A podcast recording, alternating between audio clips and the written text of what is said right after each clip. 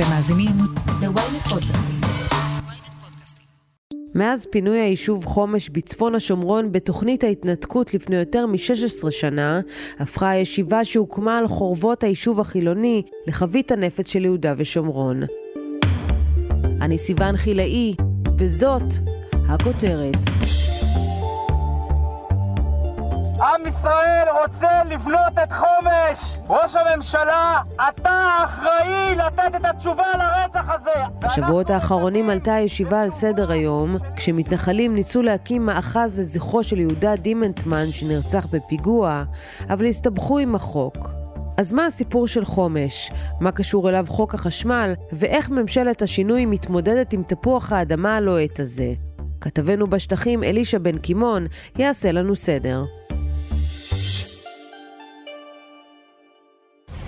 הפיגוע הקשה, הנוראי שהתרחש כאן עכשיו בין חומש לשבי שומרון הוא תוצאה של אוזלת היד של ממשלת ישראל. אנחנו צריכים כתוצאה מהפיגוע הזה, כתשובה לפיגוע הזה, להסדיר את הישיבה בחומש ולאשר אותה בצורה קבועה. אנחנו צריכים לחזק את ההתיישבות בכל מקום שיש... בעצם אנחנו מדברים על uh, יישוב שנמצא בצפון השומרון, שפונה בשנת 2005 במסגרת uh, חוק ההתנתקות. היישוב הזה פונה יחד עם עוד שלושה יישובים, צנור, גנים, קדים וחומש. שנה וחצי בערך אחרי אותו פינוי קיימת במקום ישיבת חומש. עכשיו כשאנחנו אומרים ישיבה אנחנו מדברים בעצם על אוהל או מבנה מאוד ארעי שבו נמצאים תלמידי ישיבה בדרך כלל משבי שומרון שזה היישוב הכי קרוב בשנים הראשונות הם היו שם רק בשעות מסוימות ובימים מסוימים, כי הדרך לשם עוברת uh, בכפרים פלסטינים, אנחנו תכף uh, ניגע בזה. וככל שחלפו השנים, במשך 14 וחצי שנים, הם נמצאים שם לפרקים, לעתים גם 24 שעות. יש פינויים מעת לעת, אבל המתיישבים שם נוהגים בעצם אה, להשאיר את הנר דולה, כמו שהם מכנים את זה, ולהשאיר את ההתיישבות היהודית במקום, ומגיעים לשם, ולכן זה הפך להיות סמל. גם אני, כמו רבים אחרים, האמנתי וקיוויתי שנוכל להיאחז לעד בנצרים ובכפר דרום. לא ניתן להחזיק בעזה לנצח. חיים שם יותר ממיליון פלסטינים שמכפילים את מספרם מדי דור. בעצם כל הנוכחות שם לפי מדינת ישראל היא בלתי חוקית. יש חוק ההתנתקות שאוסר בעצם להיות באותם שטחים. אם אנחנו הולכים טיפה עוד אחורה להסכמי אוסלו, אז השטח הזה שעליו אה, נמצא חומש הוא מוגדר שטח C שזה בבעלות ישראלית או בשליטה ישראלית. ולכן יש כאן מורכבות משפטית, כלומר מחד לא שינו את האופי של תא שטח, כלומר הוא עדיין C ולא אה, A או B, שזה בשליטה פלסטינית, ומן הצד השני יש חוק שאומר בעצם שאסור להיות שם. במהלך השנים מאז הפינוי מנסים גורמים בימין לקדם חוק לביטול חוק ההתנתקות, שבעצם יחזיר את ההתיישבות למקום. ולכן חומש הפך להיות סמל. שומעים? ירי בכניסה לחומש זריז, אמבולנס לצומת שבי שומרון. ירדנו ירי חי, יש לנו פצוע ברכב, מהר, מהר, מהר. בחודש שעבר נרצח יהודה דימנטמן בפיגוע ירי שביצעה חוליית מחבלים לעבר רכב שבו נסע עם עוד כמה מתלמידי הישיבה. וזה בעצם הדליק שוב את אותו ניצוץ אצל מתנחלים לגבי חומש ולגבי כל עניין הפינוי, מה שהם מכנים הגירוש. בעקבות הפיגוע מובילים כעת מנהיגי המתנחלים לצד בני משפחתו של יהודה מאבק להכרה בישיבת חומש. ראינו שהשיא של כל הדבר הזה הגיע באותה הפגנה לפני שבוע וחצי שהגיעו לשם 15 אלף איש. זה, זה אירוע מכונן. אנחנו אומרים לכל הפוליטיקאים בירושלים, לכל חברי הממשלה, אנחנו מצפים לתשובה של אישור ישיבת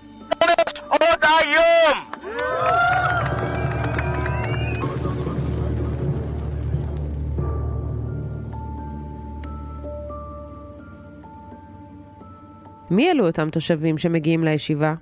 זו שאלה מעניינת, אה, וזה די שילוב. כלומר, גם מצד אחד יש שם רווקים שמגיעים לשם אה, ומאבטחים את עצמם ונמצאים שם 24 שעות, אבל יש גם אה, משפחות, מי שבעצם מחזיק את הישיבה הזאת זה תלמידי ישיבה, כשכל הזמן מה שעומד לנגד עיניהם זה בעצם להשאיר את הנוכחות היהודית במאחז. וצריך לזכור שחומש ושנור וקדים וגנים היו יישובים שחיו בהם משפחות, נעקרו ללא כל תכלית ראויה.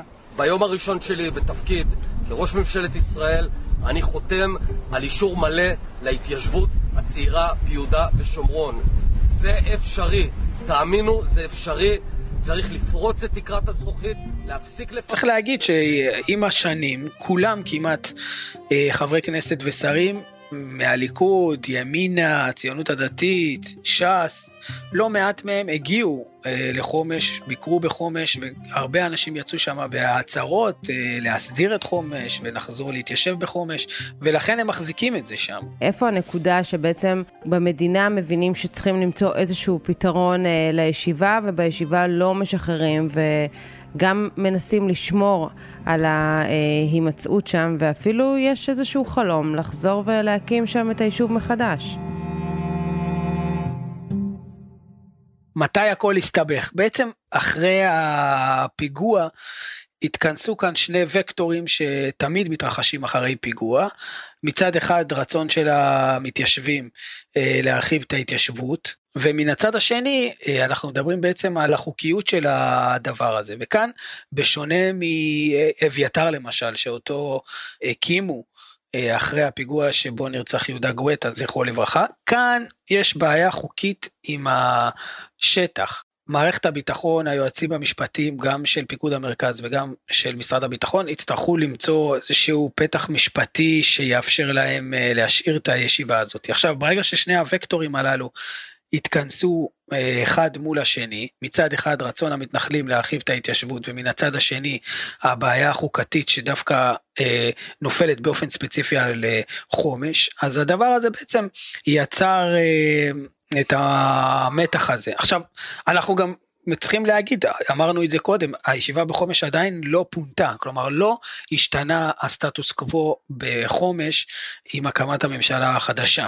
אבקש גם כאן לשבח את כוחות הביטחון על הפעולה המדויקת והמהירה לאיתור המחבלים שרצחו את יהודה דימנטמן, זיכרונו לברכה. זהו גם המקום להשתתף פעם נוספת. מה שהמתנחלים אומרים זה שהם מבינים שיש כוונה של אה, שר הביטחון בני גנץ בעוד כשבוע וחצי שבועיים בערך לפנות את הישיבה עצמה. אין לאינדיקציה הזאת סימוכין, כלומר אנחנו לא מבינים שזה מה שהולך לקרות, אבל בכל זאת מבחינתם יש סכנת פינוי אה, לישיבה ולכן הם יוצאים למאבק. אז אנחנו מבינים שגם בתוך הממשלה יש מחלוקות אה, בכל הנוגע לישיבה ובכלל ההסדרה שלה. אנחנו גם שמענו בשבוע שעבר את אה, היציאה של אה, יאיר גולן שקרא להם אה, תת אדם. מה אנחנו אה, צופים שהממשלה הזאת אה, תעשה עם המקרה הלא פתור הזה? מכל הסיבות בעצם שהזכרנו קודם, הסמליות, הפינוי ההוא מתוכנית ההתנתקות, ההישארות שם, הפיגוע, מכל הסיבות האלה בעצם כל עיסוק בחומש הופך למאוד פוליטי ומאוד יצרי, שברור שכל הצד השמאלי של המפה הפוליטית אומר דברים שמבחינתם הם נכונים. אה, מדובר בהתיישבות אה, שהיא בלתי חוקית ולכן יש לפנות אותם משם, ומנגד הזכרנו קודם את אה, אותם טיעונים גם של אה, אנשי הימין. יש עוד איזה נדבך שגם צריך להוסיף אותו, שזה גם קשור להתבטאויות הללו שמייצרות שיח מאוד מאוד יצרי סביב הסיפור של חומש, וזה אלימות המתנחלים, כפי שאמר השר לביטחון הפנים עומר בר לב, וממשיכים להדהד את הדבר הזה. יש, היו לא מעט גם תקריות אלימות בכפרים שמסביב, בורקה וסילת.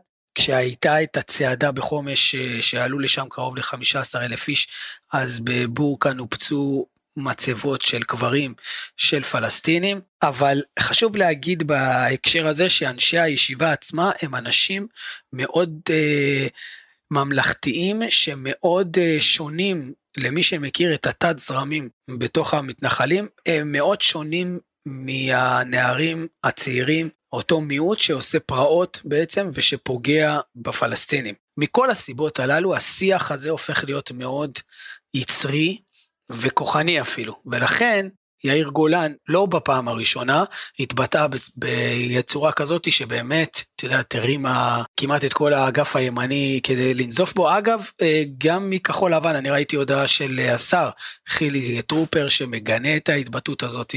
גם חברי כנסת ממרץ אמרו שלא היה צורך להשתמש במילים האלה, ולכן דווקא באמירה הזאת יש איזה קונצנזוס שמגנה את האמירה הזאת, אבל אם אנחנו שנייה יוצאים מהפריזמה הזאת אז אנחנו מבינים בעצם למה חומש מעוררת כל כך הרבה יצר בוויכוח הזה בין ימין ושמאל. מיד נמשיך עם הכותרת, אבל לפני כן, הפסקה קצרה. שלום, אני עופר שלח. במדינה בה יש פודקאסט לכל אזרח ואייפון לכל ילד, מישהו צריך לדבר על מה שחשוב לנו, האזרחים. אנחנו בכל פרק נשוחח עם דמות בחירה אחרת, על סדר היום העתידי של מדינת ישראל, שזו דרך יפה להגיד שנדבר על כל מה שחשוב שהפוליטיקה תעשה בשבילנו, והיא לא תמיד עושה. אז תעקבו אחרי האמת היא בוויינט, ספוטיפיי או באפליקציית הפודקאסטים שלכם. תבואו, יהיה מעניין. האמת היא, עם עופר שלח. עם עופר שלח.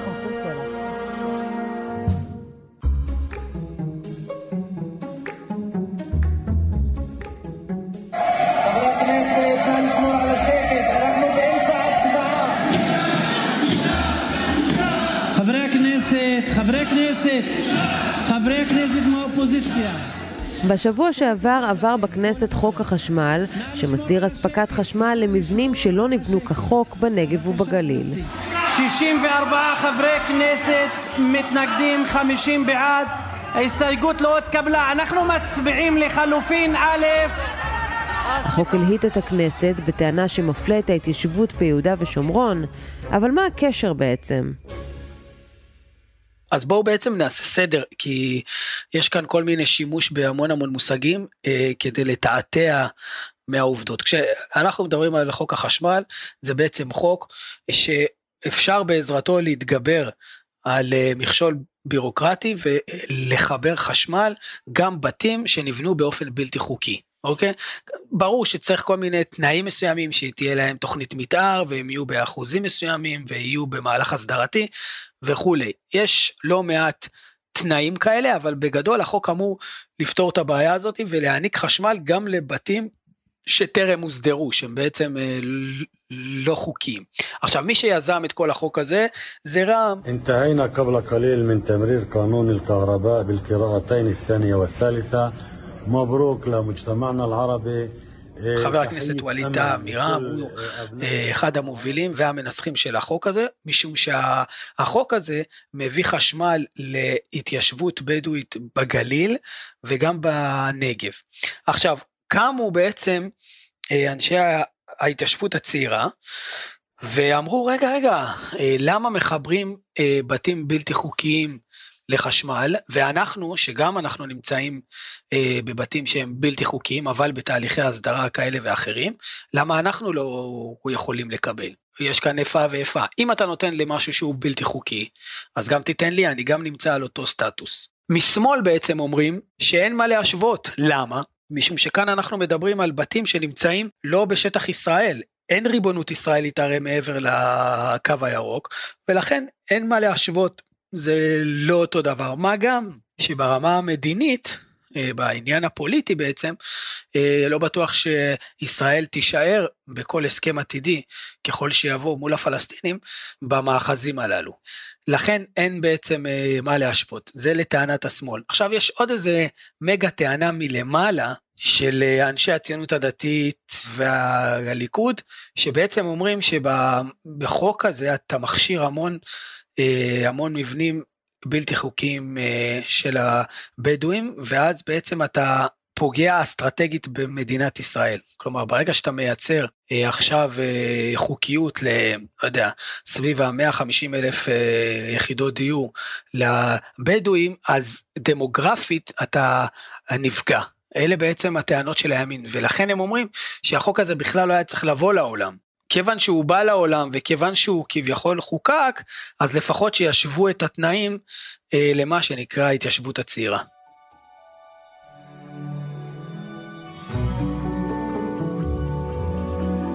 מה הצעדים הבאים של המחאה? אנחנו מבינים שהשבוע צפויות לא מעט הפגנות. נכון, אז ככה, אם אני חוזר טיפה אחורה, אז ביום חמישי האחרון ראינו באמת מפגן אה, יחסית מאוד מאוד חריג של כמעט כל ראשי המועצות ביהודה ושומרון, שהגיעו למעל מחאה אה, שנפתח מול אה, משרד ראש הממשלה בירושלים. זה בעצם המחאה הראשונה של כל המתנחלים נגד אה, הממשלה מאז הקמתה.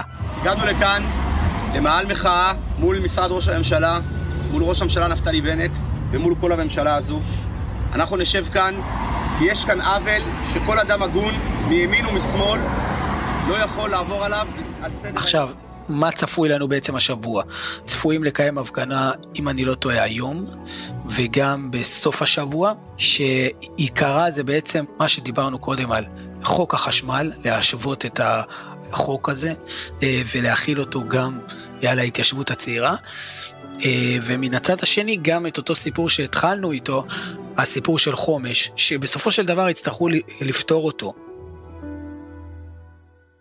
בני גנץ יצטרך להחליט האם ישיבת חומש נשארת במקום או שהוא פועל לפנות אותה. בני גנץ יצטרך להחליט האם חוק החשמל והאם הייעוץ המשפטי של פיקוד המרכז או שלו עצמו נותן לו להכיל את החוק הזה על ההתיישבות הצעירה. ובל נשכח שבני גנץ צריך עוד להחליט בסופו של דבר מה קורה גם עם אביתר שזה גם אירוע שהוא התנהל מול המתנחלים חתם על הסכם הם ירדו בגלל ההסכם כלומר שלושת הדברים האלה חוק החשמל, חומש והסיפור של אביתר, הם אה, שאלות שהמתנחלים רוצים עליהם תשובה מבני גנץ. ככל שהשאלות האלה יישארו באוויר, המחאה תישאר באוויר. כן, הרבה סימני שאלה בסיפור הזה. אלישע בן קימון, תודה רבה לך. תודה רבה. עד כאן הכותרת להפעם. אתם מוזמנים לעקוב אחרינו בוויינט או איפה שאתם שומעים את הפודקאסטים שלכם. אם זה קורה בספוטיפיי, אתם מוזמנים גם לדרג אותנו ולהזין לפרקים נוספים שלנו כמו תעלומת מותו של אהוביה סנדק. וגם, אל תשכחו לשלוח את הפרק לחבר שעדיין לא שמע את הכותרת של היום. עורך הפודקאסטים שלנו הוא רון טוביה, גיא סלם סייע בעריכת הפרק, דניאל עמוס הפיקה. על הסאונד ניסו עזרן, עטילה שומפלבי הוא גם חבר בצוות הכותרת. אני סיון חילאי, ניפגש בפעם הבאה.